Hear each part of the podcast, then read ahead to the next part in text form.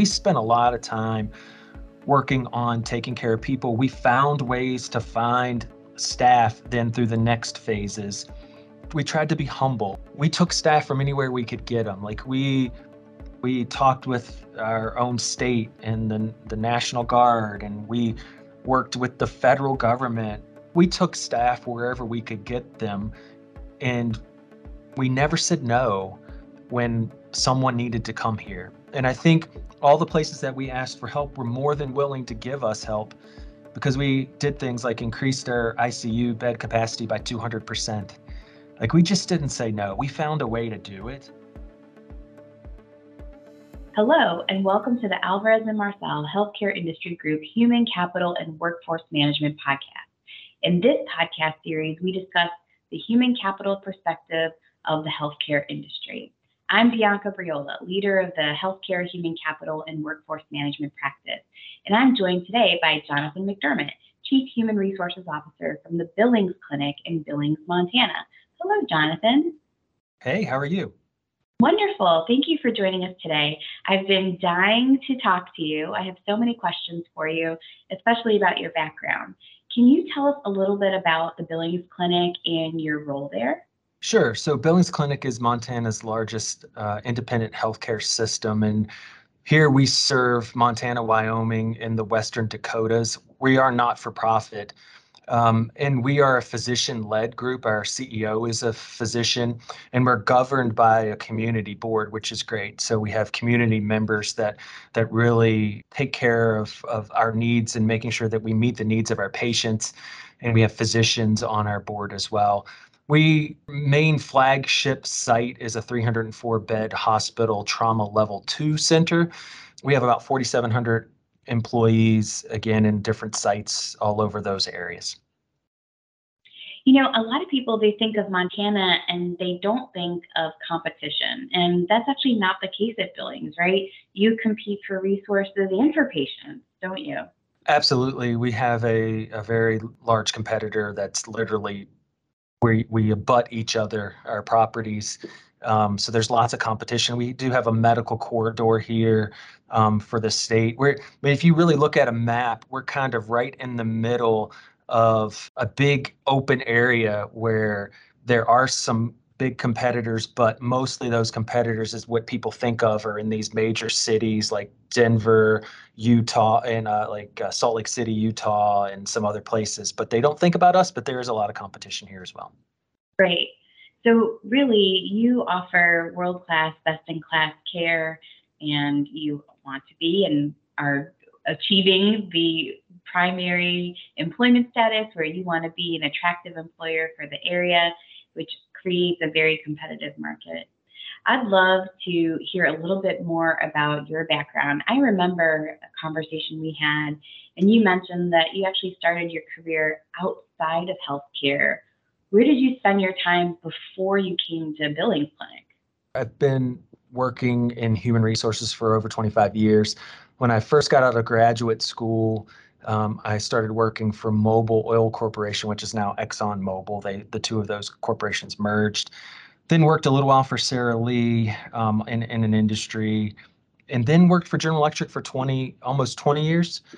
And did lots of different roles in General Electric and lots of different businesses from, you know, a consumer business like GE Appliances to um, a business like GE Nuclear, um, Energy, all sorts of places. And the last position that I held was the human resources leader for GE Industrial Solutions, which had over 14,000 employees, um, around 50 manufacturing sites worldwide a global business that we ended up selling um, to another company. It was a Swiss company, ABB is its name, and and so um, after it was sold, that's when I took an opportunity to look and see where I wanted to spend the rest of my career, and completely changed uh, directions and decided to work for a nonprofit um, in healthcare and started on March 16th of 2020, which was the day that we started shutting down all time sensitive uh, surgeries due to COVID. So it was a great time to be, I guess you would say, jump into the deep end and have to start swimming? I'm just struck by your background. You've worked for major corporations in very different, distinctly different industries than Billings Clinic. There's no no doubt. Uh, I'm certain that you've made some parallels, but what learnings have you brought from your previous experience in those other organizations to Billings? Well, you know, what struck me when I came here was that HR truly can be a differentiator. Um, it wasn't being used as a differentiator. And although I don't know, I suspect in other healthcare settings as well, maybe it's not like industry has used it for quite some time. But you have to have the right support from obviously the the board, from the CEO, from the staff. You have to have the right expertise in human resources because you know it's one thing to say we can make a difference, but you have to have the right expertise in the areas that that matter. And then you have to have the right model i think as well. So when you think of those things th- that's really what struck me. And so what i set out to do with the support of our board and our ceo was bring in a human resources business partner model. You know human resources at the time when i came here was mostly benefits recruiting some compensation um, and then one employee relations person that kind of helped do investigations and things like that. And there wasn't this partnership where you know you take your your largest asset probably for most any health system which is labor because these systems are very labor intensive well you need a partner that can help unleash the potential of that big asset um, and make sure that you're using it in the right way. Um, and so you have to what I thought and what we've done is add HR business partners who can come in and spend time with leaders, helping understand what their problems and issues are, and then partner together to try to come up with a plan, like a workforce plan, as an example, to help improve um, the operations of the largest expense that we have. You know, I I can appreciate your perspective here. For so long, I think many have viewed the HR leader and the HR function more as administrivia um, mm. until more recently, where the most pressing issues that hospitals and health systems are facing are solidly in the human capital space. And the role of a human resources leader and their professionals um, has become incredibly strategic, it's operational, it's consultative, it is required, right? It's, it's so incredibly important to solving for many of these issues. So it sounds like in other industries, that's the place that you and your team have always been, and, and now you're you're bringing this level of professionalism and consultative support to an organization. Fantastic. So, you know, it's not lost on me that you joined Billings during the pandemic how have the, the past two years been? How how have you spent the past two years? Well, you know, I think it went in stages based on how kind of the pandemic went. We know when we first when I first arrived, you know, Montana is a state that lagged the rest of the country with the waves of COVID. It just because of our smaller population. It, it, certainly came here and it came here in a big way, but it it would lag by a month or two the rest of the country. And so that first period of time, you know, we had a crossroad where we started shutting things down. Our president asked us to do that, you know, shut the country down for a few weeks and let's test it and see what happens. And so we had to do all those things and we had a choice to make. Were we going to keep our staff or were we going to lay them off? So we didn't have work for them to do we kept them. You know, we we were driven by our our vision, our mission, our values, and so we kept them.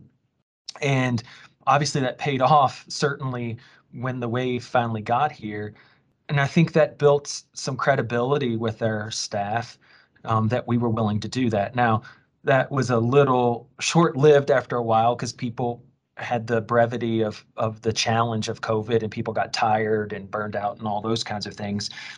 But we we did spend a lot of time trying to do things like make sure on where normally benefits are given on in um, 30 days. We did it on day one and we found a way to do it um, because if people were going to go on the front lines and we didn't know anything much about COVID at the time, we knew that we needed to make sure we took care of our people. So we spent a lot of time working on taking care of people. We found ways to find staff then through the next phases.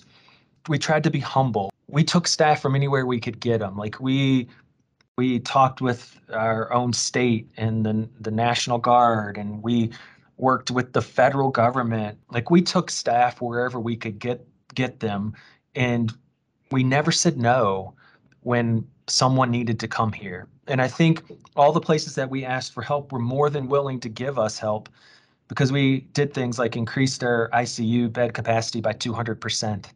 Like we just didn't say no. We found a way to do it that took a toll on our people, but our staffing ratios held up during this time. Now, a lot of that was with travelers and other help. And we even introduced a new model of paramedicine that we'd never done before just because we needed help for our RTs and we needed help for our nurses. And so we we tried something new and it worked and it helped us stem the tide. And then we started spending more recently a lot more time on mental health um, and really trying to help our staff through mental health. And then throughout the entire time, I'd say last thing, we partnered with our communities. Being a small community, I think it's probably a little easier to partner with your communities. Plus, we're governed by and our board, which is community driven, and having support of your community helps so much with your staff. So, and obviously, we did a lot of things on pay, like everybody else, and all those kinds of things. But this is really what we spend our time on. Yeah, you know, I'm really interested in hearing about what you did or what you continue to do to support your staff related to mental health. I mean, they went through a trauma, they continue to go through a trauma. Are there any insights that you have for other leaders as they try to support their their staff, their employees? I think you have to do a lot of listening. I mean, it, it just you can't listen enough. Um, you can't communicate enough and you have to try lots and lots of different things. I don't think there's any one thing that works. It's just a culmination of a lot of small things I think that work. I wish there was one big item that that we could I could say and point to that said that was what has helped us get through and it's really not. It's just a lot of hard work and a lot of small things. Recently we offered a mental health app which is more than just an app, but it's it's an app that people can use on their phone with a company. I won't mention their name, but this company basically gives everyone at our location 24/7 access to a counselor anytime they want it. And we're doing it free of charge for our employees, which is good. It's expensive, but it's the right thing to do um, to help supplement what we can provide them. And so anybody that that's an employee that works here and they're their family members. Um, we're giving them access to that. And, you know, that's just an example of something we just recently tried to do that I think is so needed in this time.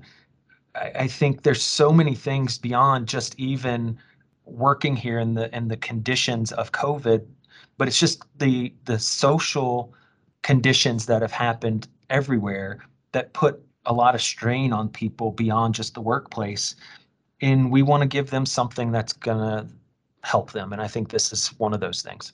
Yeah, a fantastic tool. And you said it's for both employees and their family members? Correct, yes. Wonderful. Well, you've certainly been busy. That's a great example of a an investment made for the staff.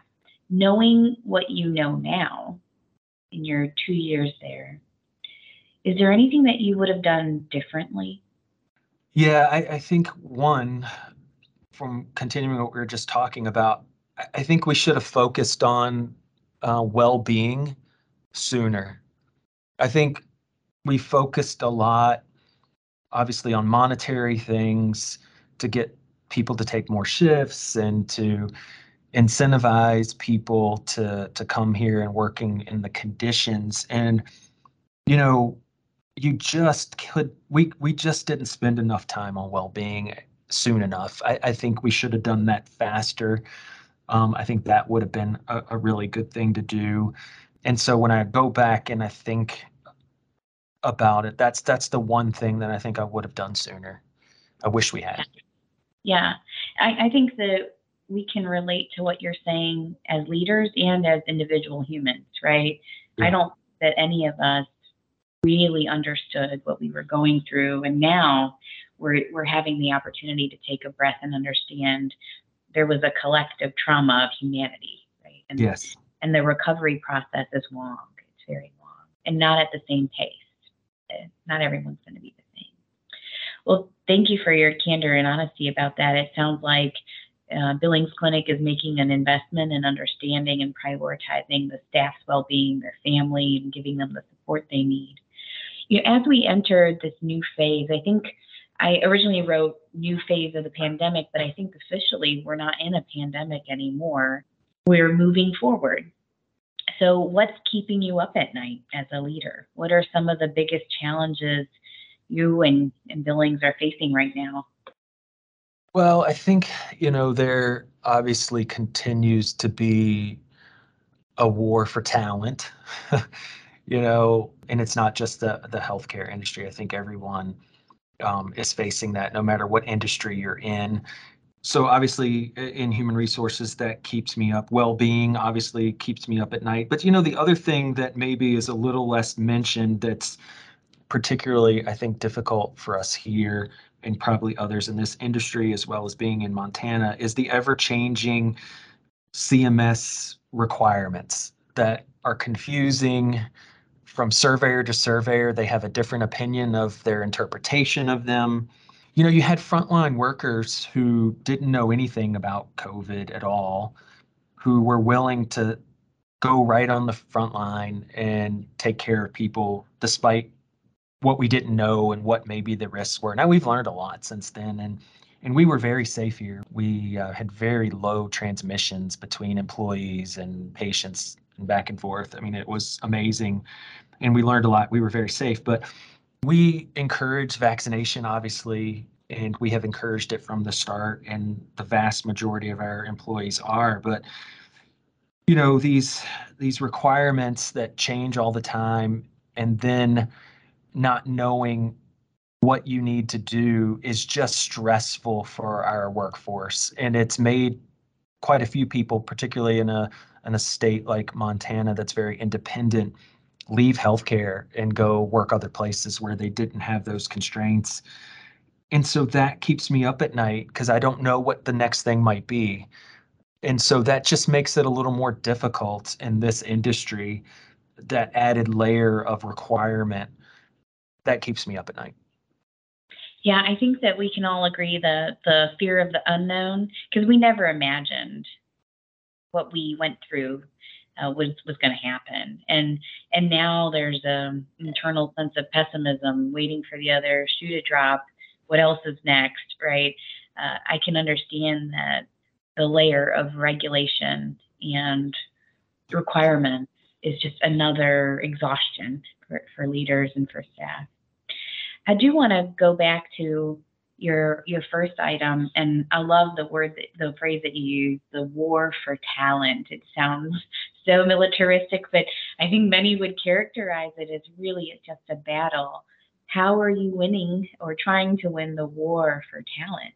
Well, so uh, it, you know, you have to look at it, in my opinion, and how we've been looking at it is kind of short-term things you do right now, mid-term things that you do, and then longer term. And you have to kind of do them all.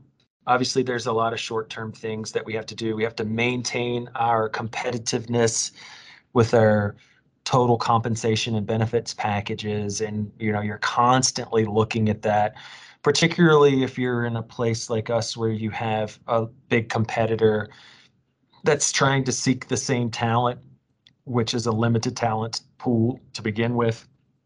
And so you really have to stay on top of are you competitive? What are you doing? When is enough enough?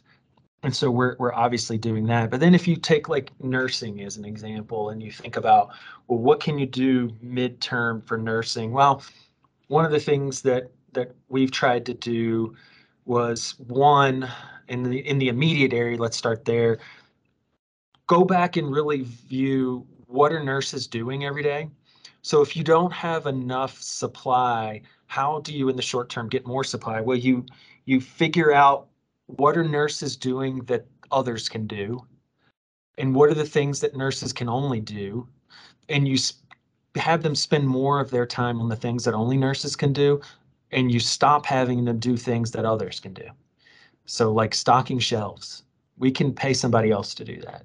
Let's have nurses spend more of their time at the bedside you know so that's kind of a short term example of something you can do and then in the medium term you know we started to try to increase supply by going internationally.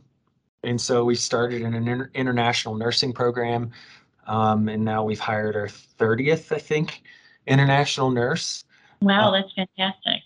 Yeah, so we just started it about a year, not quite a year ago, and now we've already hired 30, which is great. And it's something that I think we'll just continue to do because it's a way to increase the supply here in the United States and in our town without taking them from someone else, you know? Like, I mean, I could just continue to fight the other competitors for the same talent, but I mean, that doesn't help our community. So, how do you do something where you increase supply that's good for us all? And international nursing is kind of a midterm thing that you can do. And then finally, the long term plan, as an example, is working with our state government and our state health uh, education systems and increasing capacity for nursing schools. And we were fortunate in Montana that someone gave the single largest donate donation to a nursing school in in the U.S. 101 million dollars, and they're going to put five different nursing schools, add five nursing schools to the state in different places, and one of them will be here in Billings. Mm, um, and so yeah, which is great. And we have to increase our ability to precept or teach and train. We've implemented a residency program for nurses to get them ready. You know, those are kind of the long-term things that you have to keep working on. You have to, because, you know, you have to do something for the future. You can't just do all right now. You have to do right now, medium term and long term things. So that's kind of what we are doing. Yeah, it's like an individual saving for retirement. It's difficult at first to make that investment but you know pays off so much. That is a massive donation, um, and also the type of program change that or program ad that could change the state, right? The the the amount of new nurses coming into the system in the next three to five years will be material given given that change. It's wonderful. Well, I have two more questions for you, and and one is a shift from the nursing discussion. We we talked a lot about nursing for good reason. It's top of mind for everyone. But there's something unusual that's been happening, I would say, over the past few months. And we're hearing of executives exiting healthcare. And that's in, in some less experienced, some very experienced, multi decade long careers exiting the industry either to retire or go to you know some other industry some other role. And this is a loss of decades of experience and knowledge. And you know do you have a perspective on on why this is happening and what our industry needs to do to address this loss? It's it kind of hit us from i guess it's to be expected but we just weren't expecting it we, we just didn't we weren't prepared well on the why really quick I, I mean i think that the reason why it probably wasn't that way, maybe we start there in the past, I think is because it's, I, I think it's more natural and easier to feel a part of this industry. It's easy to buy into the mission, to the vision, to the values of healthcare. It's easier to, to attach to it and feel like you're making a difference. And people generally i think in, in general terms like to feel like they can be at a place where they're making a difference in the world. And so i think that's perhaps why you haven't seen it is maybe like other industries. Is just because of that attachment that's there naturally. Why is it going on lately? Well i think i think i read something the other day where there's 1.9 openings per per one person that's available in the workforce these days. And so when you have that much over demand and at the same time on top of it an industry that was pretty stressful during this pandemic it hit this industry you know kind of like square right between the eyes i think a lot of people have reevaluated and said do i want to be a part of that stressful environment and so i think that's why some people have finally said maybe I should go try something else. Now, what I would tell you, there is a boomerang already happening that I'm seeing here. Um, lately, our hiring classes, eight, 18 to 20 percent are rehires. So people are starting to come back that left for a little while that that felt a little maybe burned out or whatever it is. But what I think to help improve and maybe stem the tide, I, I kind of think of three things that might be worth doing. One, I think this industry maybe in the past maybe hasn't as much embraced people who don't have healthcare experience, and I think maybe they should. Mm, perhaps I'm a good or bad example of that. I don't know. People will have to be the judge of that. But um, particularly functional leaders, I think you know, in IT, I think of, or in human resources and finance. And, you know, yeah, I know there's some very specific industry things that need to be learned and can be learned, but, you know, smart, capable people can learn that quickly. And they can also bring a different perspective of maybe how to look at things. So that's one thing I would do is maybe embrace more leaders, particularly functional leaders that don't have healthcare experience. Two, I think really looking to technology to help with productivity advancements and just different ways that you don't have to be so labor dependent. I know that sounds funny. You're always going to need labor and you have to have people at the bedside. There's no question about it. But there's a lot of places that I think and I've seen where I think you can there's some technology that can make us more efficient. And so I think then you you just perhaps need a little bit less because we're growing. It's not it's it's not like you're gonna have to lay people off. It's just maybe you don't have to grow your labor side quite as much with some technology advancements. And then finally, I really believe the biggest thing perhaps is investing in your leadership development and your your your team. Um, particularly, you know, if you think about clinicians who go to school, like they don't when they go to school, they don't learn a lot about leadership and organizational leadership. Like they're taught purposefully and for the right reasons a lot of clinical education, which is what they should do because you want to get that right. You don't want to get that wrong.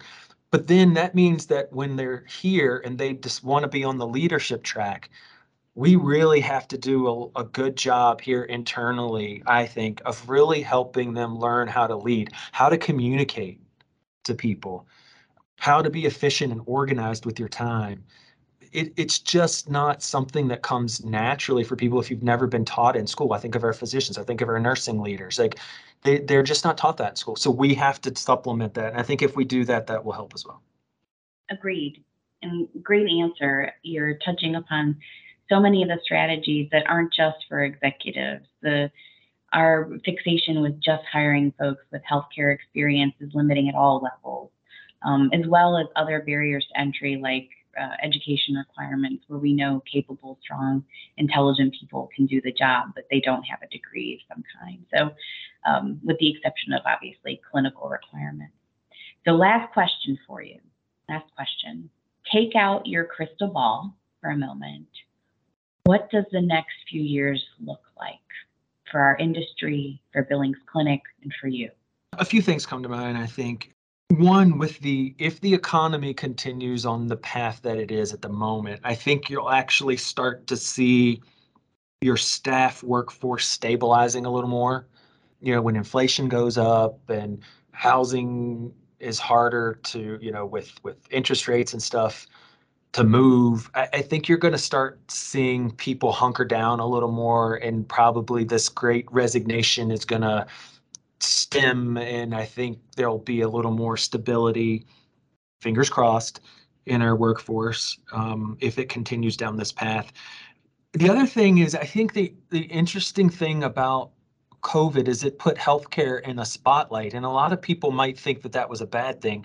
Actually, from what I'm reading, nursing applications to nursing schools are at all time high. So I think it, one good thing from COVID, if there is, is that I think actually there are more people that have said, hey, this is an industry where people, I can one, connect um, with people in a mission that's good, and two, there's a need. And so it seems that you're going to actually see if we can continue to add more um, ability to teach and train in schools that you're going to actually see more interest in nursing. So I think that might be happening. At the same time, you know, I, I think the the pandemic has put a lot of strain and pressure on small rural critical access hospitals and just rural healthcare in general.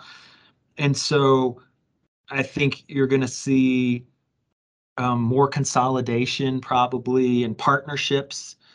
You're going to see these smaller rural places want to partner more um, with someone that's a little bigger that can help stabilize them due to the economic crunch of of COVID and what's happened there.